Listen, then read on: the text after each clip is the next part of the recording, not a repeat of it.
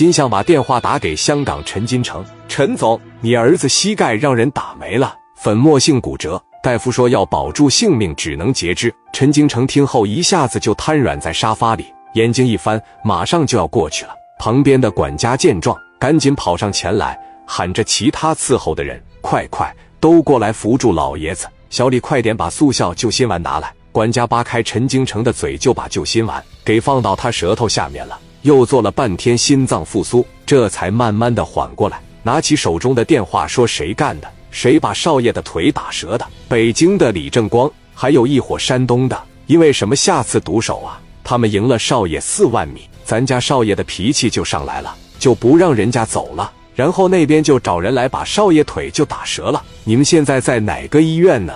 我的找院长，找专家。”不能让陈桥没有腿。说着，心脏又疼了起来。金相说：“老爷，我在这边等着。少爷从手术室出来后，我马上打电话给您，让少爷和您通下话。您先休息一下。”挂了电话，陈京城躺在沙发上，管家和私人医生候在旁边。他闭着眼睛，眼角逐渐湿润。陈乔是他唯一的儿子，虽说是私生子，那以后也是继承家业的不二人选。这次出去回来就成废人了。老陈家可就没有后人了，无论如何也不能咽下这口气，把我整个家族命脉都给我掐了。我的报仇啊！一夜无眠。第二天中午，手术后的陈乔清醒了过来。醒过来以后，他在床上闹，他接受不了现实，被寄予家族厚望的一个公子哥，我叱咤风云，运筹帷幄，现在变成一个废人了。想到这的时候，那眼泪哇哇的就开始往下边流，那就在床上拿着巴掌扇自己。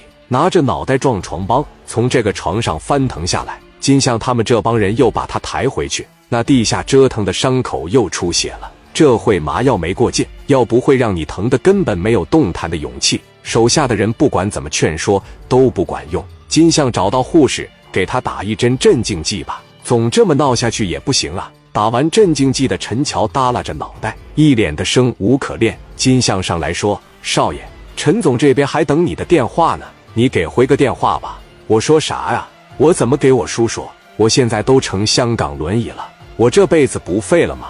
有什么颜面面对我爸呀？少爷，老爷那边也非常痛心。昨天听说后都吃上速效救心丸了，现在就等你电话了。你不能这么不懂事啊！我把电话拨过去，你跟陈总说几句话行吗？以后该报仇报仇。金相，你说我是不是错了？我他妈为了四万块钱失去了一双腿。就以我们家的实力，我就是四百万，我四千万也不值得我搭上一双腿。我他妈因为四万块钱，我还是浮躁，还是轻狂啊！我但凡要是稳重一点。金相那边的电话已经拨过去了，赶紧递给陈桥：“爸，我他妈废了。”陈桥啊，你是男人，你是咱们老陈家的男人，哪怕你坐上了轮椅，我推着你，我都得让你继承咱们老陈家的家业。现在别的不说呀。你那边怎么样啊？爸，我这俩腿全没了。原来我是一米七八大个，活活他妈给我干成一米四了。听到这，陈京城又要不行了，躺在那直抽抽。管家和私人医生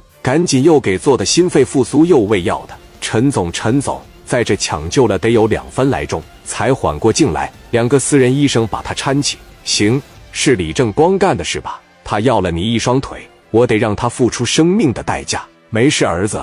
爸给你报仇，你看我怎么解决他的？在北京好好养伤，伤好的差不多，我会亲自上北京去接你。又说了些鼓励的话。